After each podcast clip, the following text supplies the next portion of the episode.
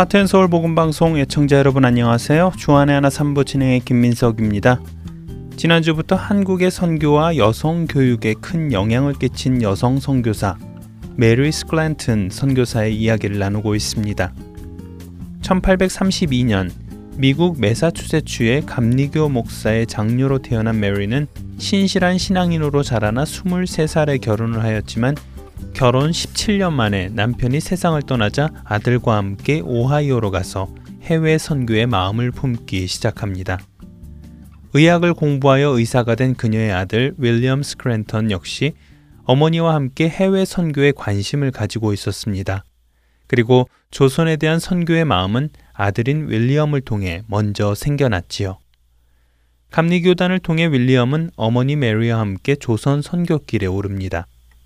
쉬운 세살의 메리는 이렇게 지구 반대쪽에 있는 가난한 나라 조선에 가게 되지요.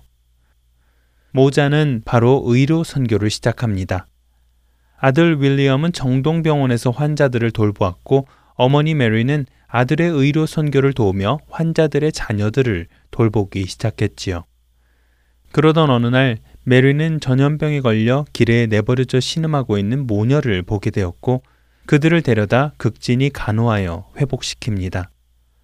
하지만 이 모녀는 병이 나았음에도 불구하고 갈 곳도 없고 그들을 찾는 사람도 없었습니다. 그러자 메리는 이 모녀 중 딸을 자신의 집에서 기르며 공부를 시키기 시작하지요. 메리 스크랜턴 선교사의 처음 계획은 양반집의 처녀들을 데려다가 공부를 시키는 것이었습니다. 그러나 말씀드린 대로 남존여비 사상이 뚜렷했던 시절이었기에 양반 집의 어른들은 자신의 딸들을 교육시키려 하지 않았지요. 더군다나 서양 교육을 시키려는 양반들은 더 없었습니다. 결국 메리는 양반집 처녀들 대신 가난한 집의 아이들과 고아들을 데려다가 공부를 가르치기 시작했는데요. 그러나 이것도 쉽지 않았습니다. 많은 사람들이 메리가 아이들을 데려다가 교육시켜 미국으로 끌고 가서 노예로 삼으려고 한다고 오해했기 때문입니다. 그래서 메리는 아이들을 절대로 이 나라 밖으로 데려가지 않겠다고 각서를 써주며 아이들을 모으기 시작했습니다. 이처럼 어렵게 시작한 조선 여성들을 향한 교육은 시간이 지나자 메리의 사랑이 거짓이 아님이 증명되기 시작했고 그녀의 교육 속에서 아이들이 잘 자라나가자 당시 명성황후는 황실의 상징인 백곳의 이름을 따서 그녀의 교육기관을 이화학당이라고 지어줍니다. 이후 이화학당은 빠른 속도로 발전해 가고 12년 만에 서양식 2층 건물을 지어 교실은 물론 강당과 기숙사, 부엌과 식당, 그리고 목욕탕까지 갖추게 됩니다. 하지만 이렇게 성장해 가는 가운데 한 가지 황당한 일이 벌어졌습니다. 첫 찬양 들으시고 메리 스클랜턴 선교사의 이야기 이어드리겠습니다.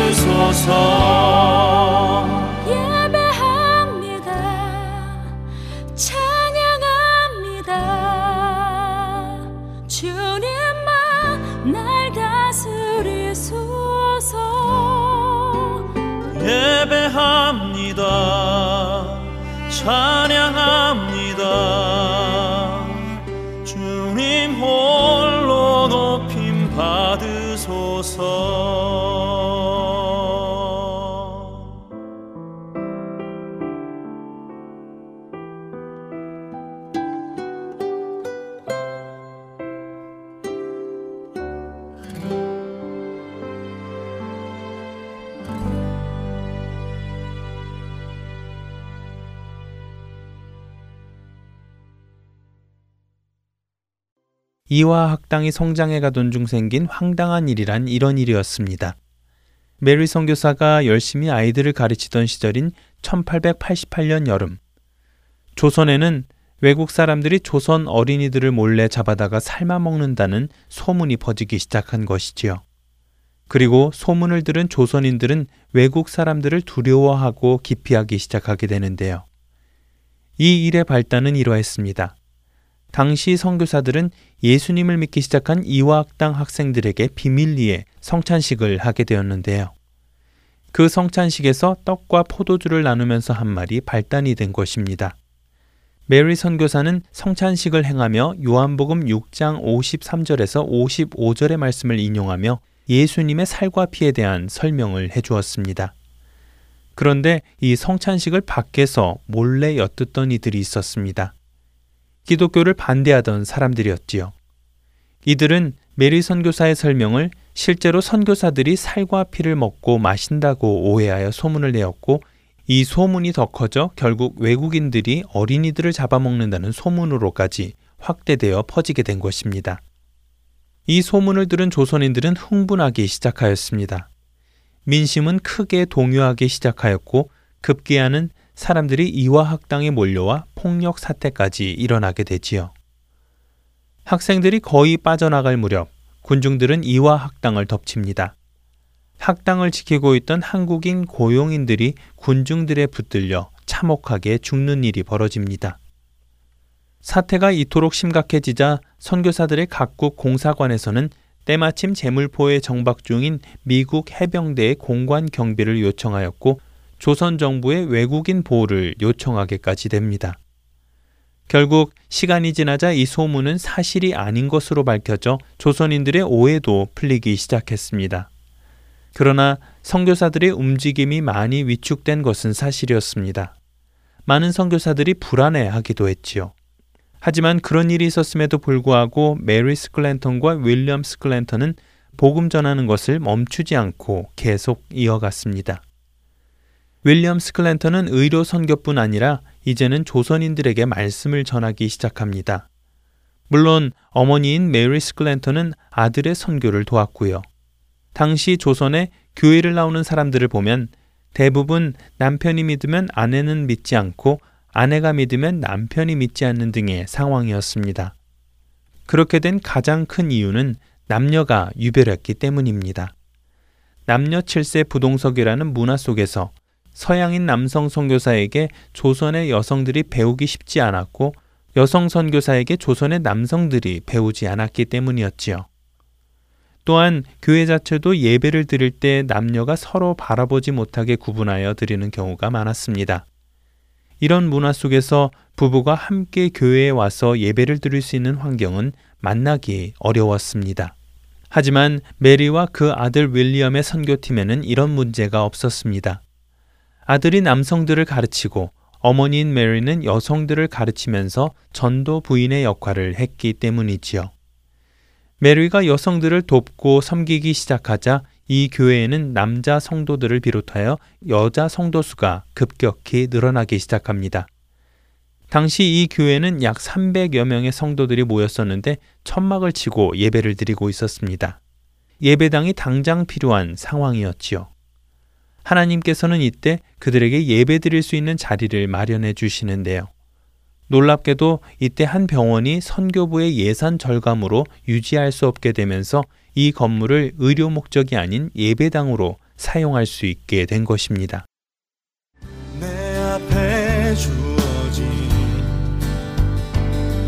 매일의 삶을 살다가 보면 그곳에 날 향한 계획.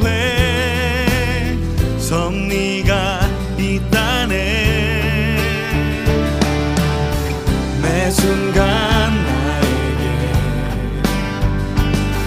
요구하시는 작은 믿음들.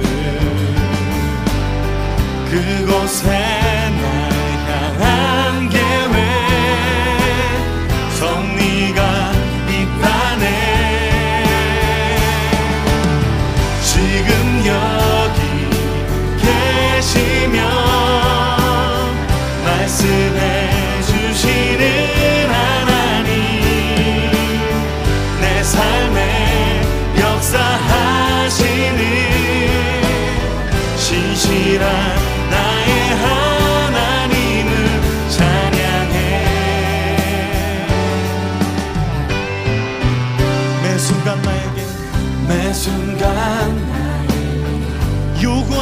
작은 믿음을 거부하지는 않자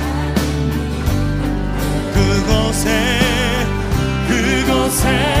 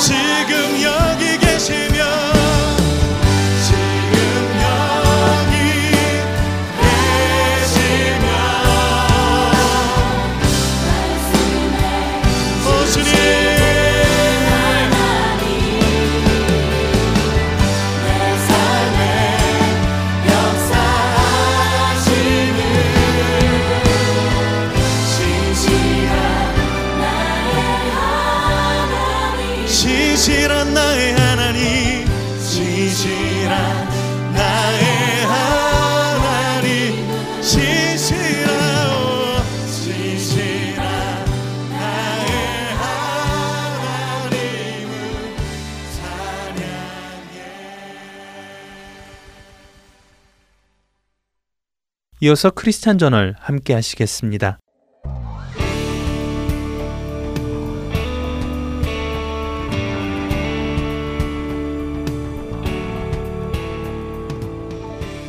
여러분 안녕하십니까? 크리스천 저널의 최승진입니다. 크리스천 저널 이 시간은 세계 기독교계의 소식과 우리 기독교인들이 알아야 할 소식들을 한 주간 모아 전해드리며 우리 크리스천들이 어떤 관점으로 이런 사건들을 보아야 할지 함께 생각해 보는 시간입니다. 먼저 뉴스를 전해드리겠습니다. 핀란드의 무슬림 이민자들이 빠른 속도로 기독교로 개종하고 있다고 영국 크리스천 투데이가 전했습니다. 크리스천 투데이는 핀란드의 복음주의 루터교 교구들이 무슬림 이민자들을 전도하여 현재까지 정확한 수는 파악되지 않았지만 수백 명의 무슬림들이 기독교로 개종하고 있다고 전하며 개종자들은 대부분 아프가니스탄과 이란 그리고 이라크에서 온 무슬림들이라고 소개했습니다. 다음 뉴스입니다.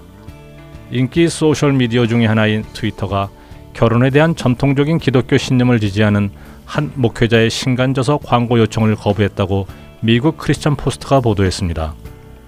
56세의 전직 목사인 크레이그 스텔프 플럭 목사는 최근 한 남자 한 여자 결혼을 위한 하나님의 독창적인 디자인이라는 제목의 저서를 출판하여 자신의 책을 트위터를 통해 홍보하려 했습니다. 그러나 트위터는 그의 광고를 승인하지 않았고 그 이유를 광고가 자사의 광고 정책을 위반했다고 밝혔습니다. 트위터의 광고 정책은 민감한 주제, 폭력 등과 같은 내용을 담은 광고를 금지하고 있으며 이 정책은 크레이그 목사의 책이 반동성애적이기에 광고를 승인하지 않은 것으로 알려졌습니다. 마지막 뉴스입니다. 호주의 학교 캠퍼스에서 학생들이 동료들과 예수님에 대해 이야기를 하거나 크리스마스 카드를 주고받을 경우 처벌할 수 있는 정책이 논의되고 있다는 소식입니다. 호주의 언론인 오스트레일리아인은 최근 퀸즐랜드 교육 관계자들 사이에 초등학교 내에서 예수님에 대한 언급을 금지하는 정책이 논의되고 있다며 이같이 보도했습니다. 이 정책은 주 교육 당국이 학교 내 종교 지도 실태를 검토한 이후 나왔는데 교육 당국은 종교를 가진 학생들이 그렇지 않은 다른 친구들을 전도하려는 사실을 학교 측이 알았을 경우 이러한 전도의 행동이 다른 학생들에게 모욕적인 일로 될 수 있으므로 학생들에게 안전하고 적극적이고 포괄적인 환경을 제공해야 하는 학교 측에서 적절한 행동을 취하여야 한다는 취지에서 나온 것입니다. 이 같은 소식이 알려지자 종교의 자유 침해를 우려하는 목소리가 나오고 있습니다. 뉴캐슬 대학의 닐 포스터 박사는 이러한 조치는 위법이라고 밝혔고 독립연구센터의 피터 쿠트리 박사는 이는 종교의 자유와 표현의 자유를 심각하게 침해하는 것이라고 밝히며 크리스마스 카드를 나누어 주는 일로 사람들이 모욕을 받았다고 생각하지는 않을 것이라고 밝혔습니다. 뉴스를 마칩니다.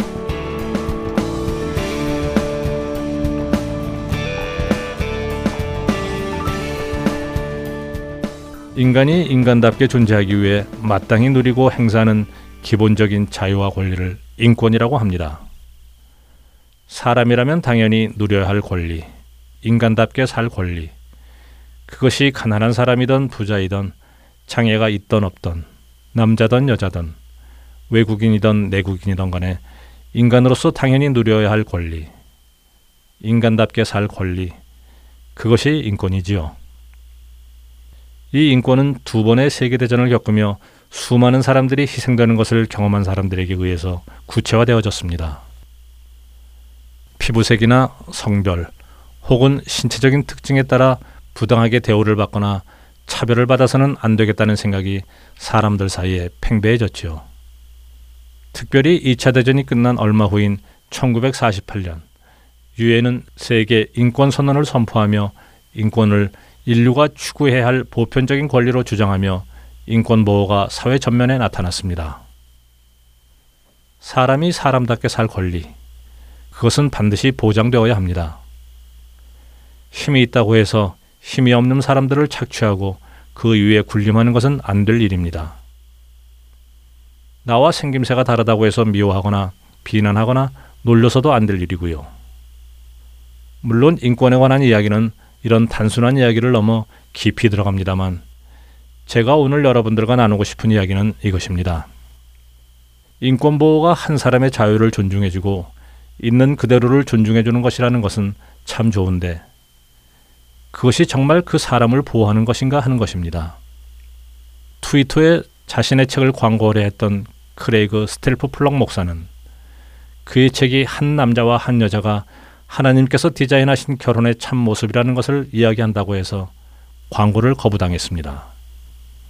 그 이유는 결혼이 한 남자와 한 여자 간의 결합이라는 사실을 믿지 않는 사람들의 인권을 보호하기 위함이었지요. 그들의 인권 보호를 위해 성경의 말씀을 전하지 말라는 것입니다. 호주의 초등학교에서 예수님에 대해 이야기하거나 크리스마스 카드를 교환하는 것을 막는 법을 제정하려는 움직임에도 인권 보호라는 정책이 들어 있습니다. 모든 사람은 죄인이라고 말하는 성경. 죄인은 영원한 벌을 받는다고 말하는 성경. 예수 그리스도만이 그 죄에서 우리를 구원하실 수 있다고 말씀하시는 성경. 그리고 그 예수님이 오신 것을 기뻐하고 나누고 알리는 크리스마스. 이런 것들이 인권을 침해한다는 것입니다. 나는 죄 지은 적이 없는데 왜 나를 죄인이라고 하느냐? 기분 나쁘다. 내 기분이 상했으니 인권을 침해했다. 죄를 지었다 치자. 그렇다고 영원한 벌을 받는다는 것은 불공평하다. 기분이 나쁘다. 인권 침해다. 예수를 전하면 사람들이 이렇게 느끼며 인권을 침해받았다고 느낄 수 있기 때문에 어려서부터 교육을 해야 한다는 것이 호주 교육청의 주장이지요. 그렇다면 우리의 인권은 어떻게 되는 것입니까? 하나님의 말씀만이 진리라고 믿는 우리 그리스도인들에게 그것은 다 신하고 지어낸 이야기라고 하는 것은 괜찮습니까?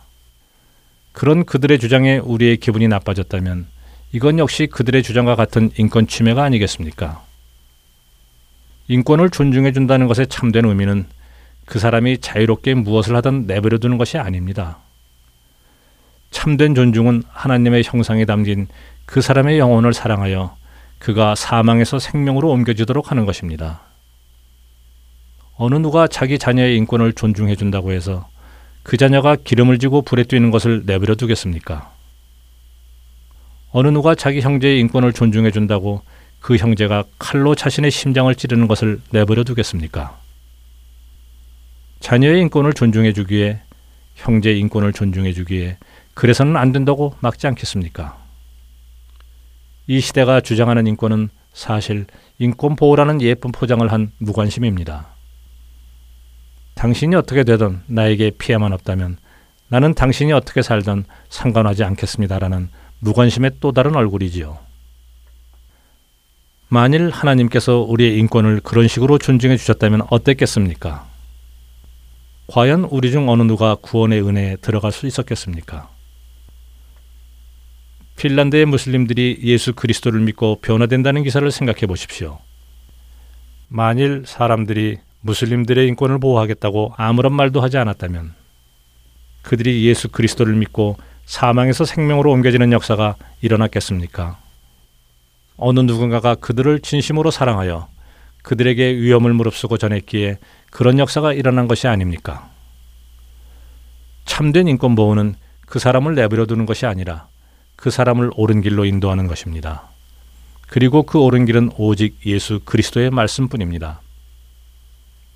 예수께서 이르시되 내가 곧 길이요 진리요 생명이니 나로 말미암지 않고는 아버지께로 올 자가 없느니라. 요한복음 14장 6절의 말씀입니다. 참된 인권 보호를 위해 일할 수 있는 사람은 그리스도인들 외에는 없습니다. 생명을 구하는 그 일을 할 수 있는 사람은 그리스도 안에서 생명을 얻은 우리뿐입니다. 그 일을 감당하는 우리가 되어야 할 것입니다. 비록 그 일을 하는 것이 불법이 된다 하더라도 말입니다. 크리스천 저널 마치겠습니다.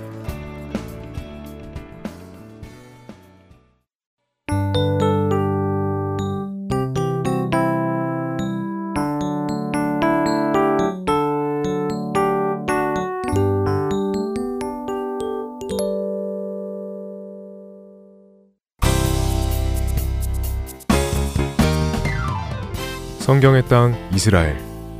그 땅을 알지 못하고 성경만 읽을 때 우리가 놓치는 것들이 있습니다. 성경의 지리적 배경과 역사적 배경을 함께 공부하며 다윗의 일생을 따라 성경 속으로 여행을 떠나는 프로그램. 베들레헴에서 예루살렘까지. 이스라엘에서 사역하시는 유병성 목사님께서 주안의 하나 일부에서 여러분을 초대합니다.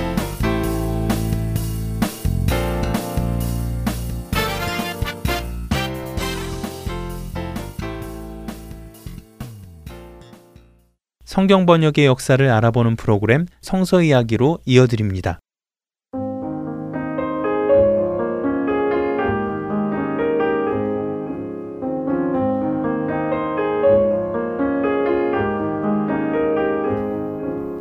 애청자 여러분 안녕하세요. 성경의 보존과 번역의 역사를 알아가는 시간 성서 이야기 진행의 최소영입니다. 지난 시간에는 구약 성경의 정경화에 대해 살펴보았는데요. 성경의 정경화는 종교회의를 통해 결정이 되었다고 말씀드렸지요. 그런데 이렇게 단순히 성경이 종교회의를 통해 결정되었다고만 말씀을 드리면 많은 분들이 그 과정과 결과가 과연 믿을만 한가? 사람들끼리 지혜를 모아 만든 것이 아닌가 하시며 걱정들을 하시지요. 그러나 지난 시간에 살펴본 대로 종교회의에서 새롭게 정경을 채택한 것이 아니라 이미 이스라엘 공동체에서 정경으로 인정되고 사용되어 온 것을 나중에 종교회의에서 최종적으로 확정한 것이었습니다. 그리고 무엇보다 예수님께서 이미 유대인들이 사용하던 39권의 구약 성경을 그대로 인정하셨다는 것도 신약 성경을 통해 알 수 있었고요. 구약 성경의 정경이 예수님께서 인정하신 확실한 것이라면 그렇다면 신약 성경은 어떨까요? 지금 우리가 사용하고 있는 27권의 신약 성경은 언제 어떤 방법으로 정경으로 인정된 것일까요? 신약 성경 27권은 주후 397년 카르타고 종교회의에서 정경으로 확정되었다고 알려져 있습니다. 그러나 구약과 마찬가지로 신약 성경도 이 종교회의에서 갑자기 채택하고 결정한 것이 아니라 이미 그동안 교회에서 가르치고 예배에 사용해 왔던 것들을 공식적으로 인정하고 확정한 것이었지요.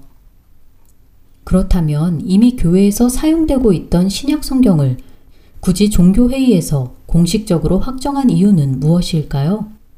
그 이유를 표면적으로 볼 때 그 당시 교회와 성경에 대한 이단의 도전이 결정적 원인이었다고 할 수 있습니다. 사도행전을 통해 알 수 있듯이 예수님이 승천하시고 복음은 예루살렘뿐 아니라 이방 세계에도 활발하게 퍼져나갔는데요. 주후 1세기 중반부터 이미 신약의 여러 서신서들이 쓰여졌고 교회들은 그것을 받아보고 함께 읽으며 가르쳤습니다. 그런데 복음이 전파되고 믿는 자들의 수가 늘어남과 동시에 사도들이 쓴 책이라고 내세우는 가짜 책들도 널리 퍼졌습니다. 그뿐 아니라 이와 함께 이단들도 등장하기 시작했는데요. 그중 대표적인 것으로 마르시온이라는 사람이 주창한 마르시온파를 들 수 있습니다. 마르시오는 심판자로서의 하나님, 구약에 나오는 하나님을 부정하는 사람이었습니다. 그는 구약 성경을 부정하고 신약 성경 중 누가복음과 10개의 바울 서신을 택하여 이것만이 정경이라고 주장하였지요. 마르시온파와 같이 성경을 위협하는 이단들로 인해 교회는 정경을 확정할 수밖에 없게 된 것입니다. 그러나 성경의 정경을 확정하는 과정은 우리가 생각하는 것처럼 크게 논란이 되거나 어려웠던 것은 아니었다고 하네요. 왜냐하면 신약의 정경을 판별하는 데 있어서 아주 분명한 기준이 있었기 때문인데요. 그 첫 번째 기준은 바로 사도성입니다. 사도성이란 그 책이 사도에 의해 쓰여졌거나 혹은 사도로부터 직접적인 영향을 받은 자에 의해 쓰여졌는가 하는 것입니다. 사도란 보내심을 받은 자라는 뜻으로 예수님께서는 그의 열두 제자들을 사도로 임명하셨지요. 사도행전 1장 21절과 22절에서는 사도의 자격이 기록되어 있습니다. 예수님의 공생의 시작부터 예수님과 항상 함께 하던 자로 예수님의 죽으심과 부활하심을 목격한 자여야 했지요. 바울의 경우는 직접 예수님을 만난 후에 예수님으로부터 이방인을 위한 사도로 임명을 받은 특별한 케이스였습니다. 27권의 신약 성경은 모두 이 사도성이 입증되었습니다. 먼저 복음서 중 가장 처음 쓰여진 것으로 알려진 마가복음은 마가에 의해 쓰여진 것인데요. 마가는 베드로의 제자로서 베드로의 설교를 대필하는 등 사도 베드로의 권위로 인정된 자였습니다. 또한 마태복음을 쓴 마태와 요한복음을 쓴 요한은 사도로 임명받은 예수님의 제자였지요. 누가복음을 쓴 누가는 바울의 동역자로서 사도 바울의 권위로 인정된 자였습니다. 누가는 사도행전의 저자이기도 하고요. 또한 잘 아시는 대로 신약 성경 중 13권의 서신서들은 사도 바울에 의해 쓰여졌습니다.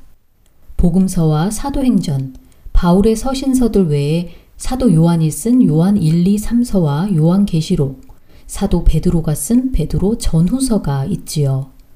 또한 예루살렘 교회의 지도자로서 사도적 권위를 가졌던 예수님의 동생 야고보가 썼다고 알려진 야고보서와 그의 형제 유다가 쓴 유다서가 있습니다. 이제 남은 것은 히브리서인데요. 히브리서의 저자는 알려지지 않았으나 바울이나 바울의 제자가 쓴 것으로 인정되어 정경으로 확정되었습니다. 신약 성경의 정경화의 그 두 번째 기준은 보편성입니다. 보편성이란 그 책이 초대교회에서 하나님의 말씀으로 인정받아 실제로 사용되었는가 하는 것인데요. 초대교회가 인정하고 사용한 성경이었다는 보편성을 보여주는 예를 하나 들어볼까요? 베드로후서 3장 15절과 16절의 일부분을 보면 이런 말씀이 나옵니다. 우리가 사랑하는 형제 바울도 그 받은 지혜대로 너희에게 이같이 썼고 또 그 모든 편지에도 이런 일에 관하여 말하였으되 여기서 사도 베드로는 바울의 서신에 대해 언급하고 있는데요. 이미 바울의 서신에 대해 알고 있다는 것이지요. 초대교회에서 바울의 서신을 성경으로 읽고 사용하고 있음을 보여주는 것입니다. 이제 세 번째 기준으로 정통성을 들 수 있는데요. 정통성이란 그 책의 내용이 신구약 전편에 흐르는 주제와 일관되고 타당한지에 관한 것입니다. 앞서 말씀드린 대로 초대교회 시대의 복음의 확장과 더불어 가짜 사도의 책과 이단이 생겨나기 시작했는데요. 사도의 이름을 넣어 마치 그 사도가 쓴 것처럼 위조한 책들이 있었습니다.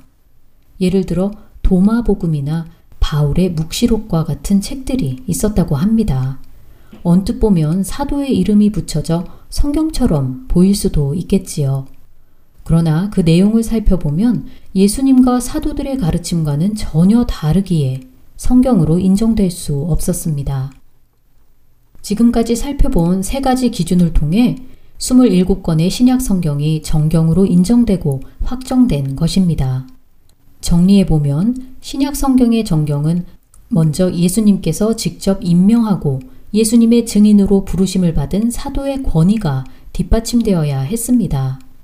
또한 사도들이 세운 초대 교회에서 실제로 인정되고 가르치고 사용되었던 책이어야 하며 그 내용에 있어서도 성경 전체와 일관된 가르침과 진리를 담고 있어야 했습니다. 지난 시간에는 구약 성경의 정경화 과정을, 오늘은 신약 성경의 정경화에 대해 살펴보았는데요. 신구약 66권이 정경으로 인정되고 확정된 것은 어떤 사람들이 주장하는 것처럼 기독교의 유리한 내용만을 취해 인간의 뜻대로 취사 선택하여 결정한 것이 아닙니다. 하나님의 말씀을 직접 받아 전하고 가르쳤던 구약의 많은 인물들과 그 가르침을 받고 하나님의 직접적인 개입을 경험했던 이스라엘 공동체 안에서 구약 성경은 정경화 과정을 이루어 갔지요. 그리고 하나님의 아들이신 예수님으로부터 직접 말씀을 배우고 임명받은 사도들의 권위와 지도 아래 초대교회 공동체 안에서 신약 성경은 정경화 과정을 이루어 간 것입니다. 하나님의 감동으로 쓰여진 성경은 그 정경화 과정도 성령의 조명과 간섭하심을 통해 일어난 것이지요. 또한 오랜 역사에 걸쳐 신구약 66권을 하나님의 진리의 말씀으로 받아 순종하는 많은 사람들의 내적 변화가 성경 66권이 하나님의 참 말씀인 정경임을 증거하고 있습니다. 여러분 어떠신가요? 66권의 신구약 성경만을 하나님의 진리의 말씀으로 믿고 따르고 계신가요?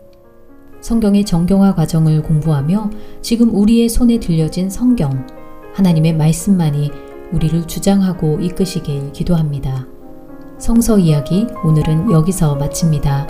다음 시간에 뵙겠습니다. 안녕히 계세요.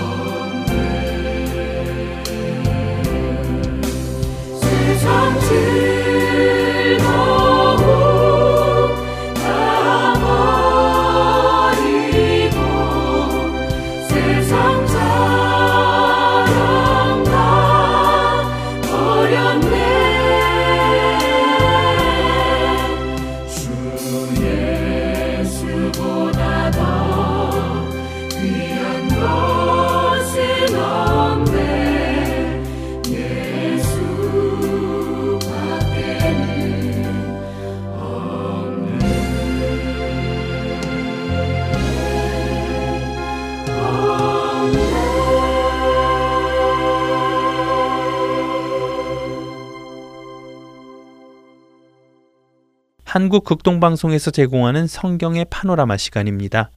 오늘은 이단을 경계한 유다서라는 제목으로 나눠주십니다.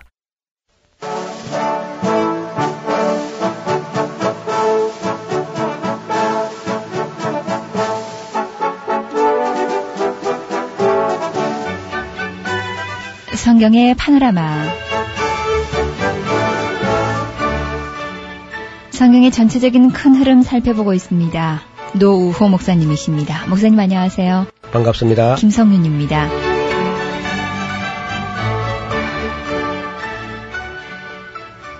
네, 오늘 우리가 살펴볼 서신은 유다서가 되겠는데요. 네. 유다서는 예수님의 동생 중에 유다라는 분이 있었어요. 친동생이죠. 이 유다가 기록했는데 이 내용은 대체로 이단과 사이비 종교 이런 것을 경계하는 그런 내용으로 되어 있습니다. 네. 뭐 기록된 연대는 65년에서 70년 그 이전, 예루살렘 멸망 그 이전에 기록된 것으로 볼 수 있습니다. 근데 벌써 그때에 이단이 막 나오기 시작한 거죠. 예. 지난번에 우리가 읽었던 그 요한 1서 2서는 이보다 예루살렘 멸망 그 한참 후대가 되는 것이고요. 예. 일찍이 이제 이단이 일어날 것에 대해서 염려하면서 썼던 또 이미 이제 몇몇 사람이 들어왔기 때문에 유다가 이걸 아주 간파하고 내용을 아주 치밀하게 쓰고 있습니다. 짤막한 서신이긴 하지만은 역시 그 이단을 연구한 사람답게 이야기를 아주 그 치밀하게 그렇게 쓰는 것을 볼 수 있습니다. 네. 그 유다는 자기 자신을 말할 때 예수님의 동생이요 그렇게 말하지 않고 예수 그리스도의 종이요 야고보의 형제다 그렇게 말합니다. 예. 야, 야고보는 이제 야고보서를 기록한 그 야고보의 형제라 그렇게 기록하는데 그래서 이 학자들이 대부분 이 유다가 예수님의 친동생이라고 말합니다. 아, 이때부터 벌써 이단들이 극성을 부리기 시작했고 유다는 이런 사람들을 가만히 들어온 자들이라고 말씀하고 있습니다. 네. 오늘도 그 꽤 큰 교회 안에 이상한 심상찮은 문제가 말썽이 슬슬 일어나는 그런 경우는요. 거기 누군가가 가만히 들어온 사람이 있습니다. 저는 그런 사람들, 가만히 들어온 사람들, 이런 사람들이 이제 교회 가서 교회를 해방하기 위해서 그 안에 들어가 있다가 오히려 그 교회 가서 은혜를 받고 회개하고 새 사람 돼 가지고 쓴 그런 글이 들어 있거든요. 그러니까 참 무시무시한 거죠. 이단들이 언제나 그저 교회 안에 사람을 들어보내 가지고 교회를 무너뜨리는 그런 일을 했다는 것이죠. 이 이단들은 교회의 그 진리를 거짓 것으로 바꾸어서 하나님의 교회를 심히 괴롭게 했습니다. 유다는 이런 사람들 두고 말하기를 저주받기로 예정된 사람들이다. 그런 얘기를 합니다. 이 사람들은 경건치 아니한 사람들이고 하나님의 은혜를 세격거리로 만드는 자들이다. 이 말이 무슨 말이냐 하면은 예수님께서 이제 가령 우리 죄를 다 담당하셨단 말입니다. 그러니까 뭐 죄 문제 때문에 지옥 안 가도 되지 않습니까? 그렇죠? 네. 그 죄 문제를 예수님 다 세상 죄를 다 짊어졌으니까 예. 그러니까 이 하나님 은혜를 세교거리로 만드는 사람들은 아 그러니까 이제 지혜는 암만 지어도 문제가 없겠다. 지혜는 값이 충분히 지불됐으니까 마음 놓고 뭐 지혜 때문에 끓이길 건 없다. 이렇게 하는 이단들이 바로 은혜를 세교거리로 만드는 사람들이죠. 영지주의 중에 그 니골라탕에 속한 사람들이 아마 이런 식으로 했던 것 같습니다. 그리고 홀로 하나이신 주제 곧 우리 주 예수 그리스도를 부인하는 자들이 바로 이단들입니다. 이 사람들은 꿈꾸는 사람들이며 잠을 깨지 못하는 사람들이며 육체를 더럽히는 사람들입니다. 그러니까 영적인 범죄 같은 것을 육체라는 것은 어차피 멸망될 것이기 때문에 육체의 욕구를 절제하다가 영혼까지 더럽힐 필요가 없고 육체는 마음 놓고 죄를 보면도 괜찮다. 이런 못된 소리를 하는 사람들이 바로 하나님의 은혜를 세교거리로 만드는 사람들이었습니다. 권위를 업신 여기는 사람들이었고 영광을 회방하는 사람들이었습니다. 알지도 못하면서 그 알지 못하는 것을 회방하는 그런 사람들이었습니다. 그래서 마치 이성 없는 짐승처럼 행동했다고 말합니다. 가인의 길을 걷는 사람들이고 가인의 길은 바로 자기가 잘못된 걸 두고 형제를 그저 때려 죽이는 어, 그런 길이 가인의 길이죠. 그 다음에 싹스를 위하여 불의의 길을 달려간 발람의 후예들이다 하는 것이고 또 고라와 다단과 아비람 예, 모세를 거역했던 그런 사람들이 고라와 다단과 아비람이죠. 어, 이 사람들의 말로 애찬의 암초 같은 존재들이다. 애찬의 암초란 말 하도 거창한 문자 쓰니까 이거 어려운데 애찬의 암초란 말은 밥 먹다가 돌 씹는 거. 예. 밥을 먹는데 돌이 확 깨물어지면 참 그 기분이 별로 안 좋죠. 애찬의 암초 같은 존재들이요. 자기 몸만 기르는 목자요. 목자가 양을 쳐서 양이 잘 되게 해야 되는데 목자가 자기 몸만 기른다고 하면 잘못된 목자겠죠. 바람에 불려가는 물 없는 구름이요. 우리나라에서야 뭐 구름이 하도 많이 지나가니까 비 안 오고 구름 지나가도 뭐 그 누가 구름 보고 욕하는 사람 아무도 없습니다. 네. 근데 이스라엘 나라는 하도 비가 귀하기 때문에 구름이 지나가면서 비도 안 내리고 구름이 지나가면 욕을 한다고요. 가정스러운 곳, 거짓이라는 거죠. 물이 없는 우물이라든지 비 없는 구름이라든지 열매 없는 가을나무라든지 이런 건 전부 다 가정스러운 것으로 겸호하는 그런 말들이 아주 그 이스라엘 사람들이 쓰는 관용구에 속합니다. 예, 바람에 불려가는 물 없는 구름이요 죽고 또 주고 뿌리까지 뽑힌 열매 없는 가을 나무 이단에는 열매가 없습니다. 이단 사이비 종교는 선한 열매가 없지요. 그것이 바로 이제 거짓이라는 것이 증명이 되는 거 아니겠습니까? 자기의 수치를 뿜어대는 바다에 거친 물결이다. 물결이라는 것이 물이 좀 잠잠하면은 찌꺼기도 가라앉아 있지만은 막 그 파도가 소용돌이 치면은 결국 바다 밑에 있는 찌꺼기가 떠오르죠. 네. 그런 것처럼 자기 부끄러운 것을 자꾸 솟쳐내는 그 이단과 사이비는 잘못된 사람들이기 때문에 잘못된 사람은 떠들면 떠들수록 더 잘못된 게 더 드러나게 돼 있어요. 근데 놀랍게도 또 안타깝게도 그런 사이비 종교도 사람들이 빠지는 사람이 있다는 겁니다. 예. 어, 참 얼마나 안타까운 일이 몰라요. 어떻게 그런 데 사람들이 다 빠지는지 이해할 수 없는 그런 일들이 우리 주위에도 있습니다. 결국은 이 사람들은 영원히 예비된 캄캄한 흑암에 들어갈 유리하는 별들이다. 요즘 말 하면 이제 마침내 어떤 블랙홀에 빨려 들어갈 그런 별들처럼 떠돌이처럼 힘이 없는 결국 그 지옥에 들어갈 사람들이다. 이렇게 말하는 것이죠. 그 사람들은 이제 원망을 토하는 자며 불만을 토하고 그 정욕대로 행하고 그러면서도 입으로는 자랑하는 말을 내고 이익을 위해서 아첨하는 자들이고 당을 짓는 자들이며 육에 속한 자들이며 성령은 없는 자들이다. 이런 사람들이 오히려 하나님의 교회를 회방하고 어지럽히고 있다는 것입니다. 교회는 이러한 사람들의 유혹에 넘어가지 않도록 진리를 사수해 나가야 되겠고 우리 성도들이 또한 하나님 말씀을 알고 진리를 알므로써 이런 사이비 이단들을 다 이겨낼 수 있도록 그렇게 영적으로 무장을 할 필요가 있습니다. 에베소서 6장 10절 이하에 보면은 에, 사도 바울이 그 교회를 보고 무장을 할 것을 권면하고 있습니다. 오늘 우리 교회가 너무 무장이 안 돼 있는 것이죠. 그래서 이단과 사이비가 들어오면은 그 속에 무슨 좀 쇼킹한 것이 있거나 어떤 새로운 것이 있거나 하면 거기 너무 쉽게 넘어가는 겁니다. 그래서 적어도 우리 한국 교회, 저가 섬기는 우리 교회를 비롯해서 모든 교회가 다 성경을 잘 살피고 성경과 진리를 바르게 알면은 이단에 발붙일 곳이 없는 거죠. 그리고 우리가 하나님 말씀을 잘 모르고 그 무지가 컴컴하게 우리 마음에 어두워져 있기 때문에 그런 곳에 언제나 이단과 사이비가 파고들게 된다는 것입니다. 또 교회가 사랑을 잃어버려 가지고 교회 자체에 어떤 그 마귀가 틈을 타 가지고 교회 내분을 일으키게 될 때 그때에 사람들은 교회 와서 실망을 하게 되고 믿음이 연약한 사람들이 오히려 이단과 사이비에 가가지고 빠지게 되는 그런 어려움도 있습니다. 그래서 우리가 이제 사람이 걸어가는 길이 여러 가지 천갈래 만갈래 길이 있는 것 같지만은 따지고 보면 두 가지 길이 있습니다. 하나는 육신을 따라가는 길, 그런 길이 있습니다.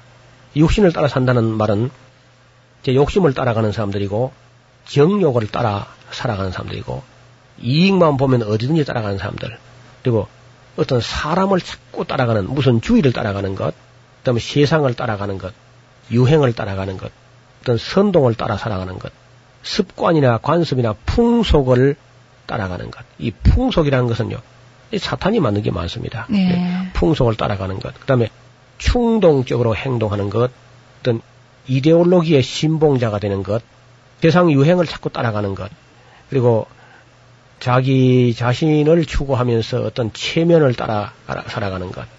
그 결국은 이 세상 배후의 역사는 세상신, 곧 사탄을 따라가는 그런 길이 될 것입니다. 그래서 이런 것을 통틀어서 육신을 따라 사는 삶이다. 그렇게 말하고요. 반대로 이제 우리가 성경이 우리 가르친 바 성령을 따라가는 길은요. 첫째, 성령을 따라가는 길이 바로 하나님 말씀을 따라가는 길이고 자기에게 주어진 사명을 쫓아서 따라가는 길입니다. 그리고 우리에게 영원히 성경에 명명백백하게 기록한 계명을 쫓아 살아가는 것, 진리를 추구하는 것, 믿음을 따라서 살아가는 것, 그리고 양심을 따라서 살아가는 것, 화평함과 거룩함을 쫓아가는 것, 질서를 쫓아 살아가는 것, 사도들과 거룩한 선지자들의 그런 선진들의 모범을 따라가는 것, 예수 그리스도를 본받아 살아가는 것, 윤리와 도덕을 따라가는 것, 성령의 감화와 감동으로 인도함을 받는 것, 이런 길이 이제 성령을 쫓아가는 거룩한 길이 되겠습니다. 네.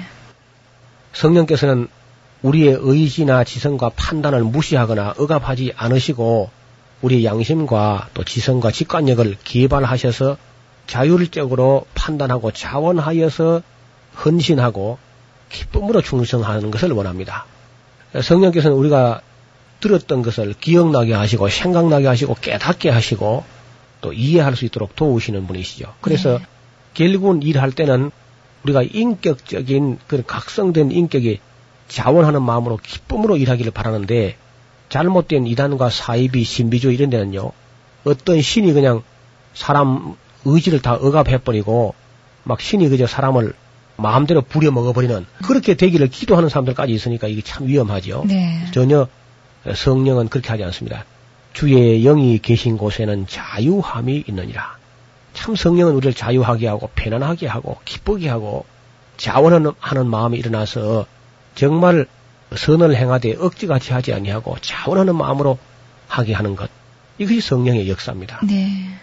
보통 귀신들은 우리의 원하든 원치 않든 사람 속에 들어와서 사람의 영혼을 완전히 억압해버리고 우리의 의지를 박탈해버리고 제멋대로 귀신들이 움직이는 것은 그것은 절대로 그 신비한 체험이 아니니까 그냥 아주 악령의 체험이기 때문에 깊이 삼갈 일이죠. 그래서 오늘 한국 교회의 이 어지러운 영적인 세계가 하나님 말씀을 통해서 밝혀지기를 바라고 또 이단과 사이비가 발 부딪힐 것이 없도록 우리 성도들이 또 교회가 깨어서 하나님의 교회를 지켜나가야 할 줄로 믿습니다.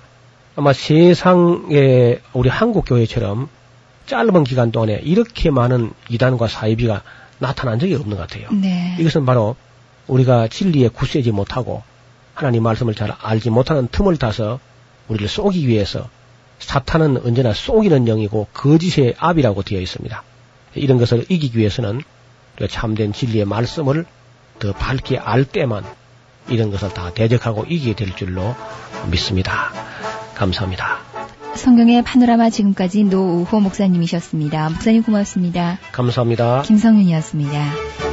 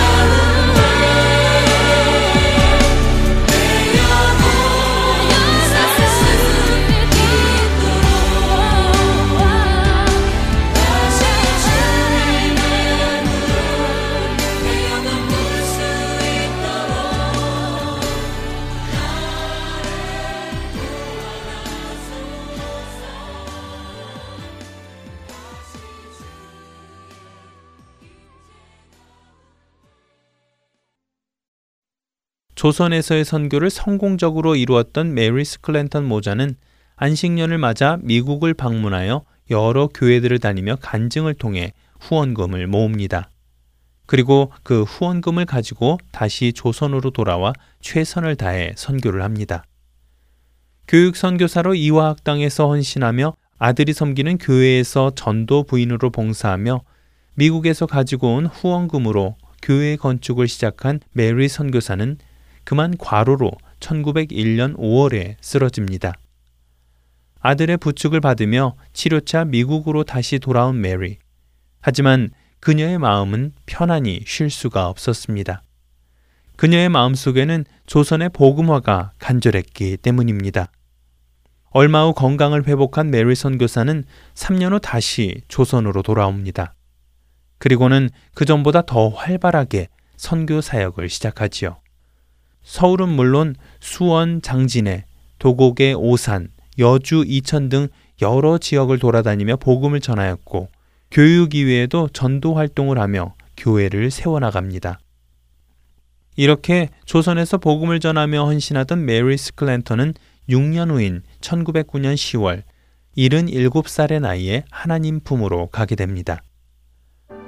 조선인들을 사랑하여 조선에 와서 조선인들에게 예수 그리스도의 복음을 전하다가 그곳에 숨을 거둔 메리 스클랜턴 선교사.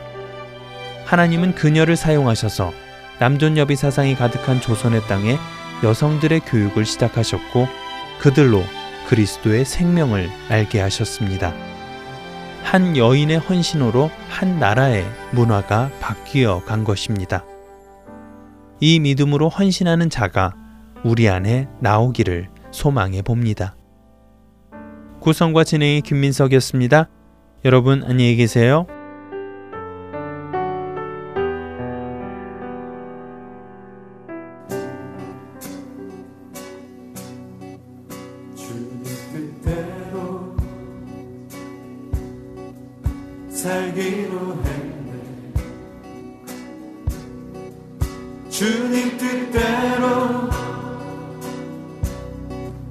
살기로 했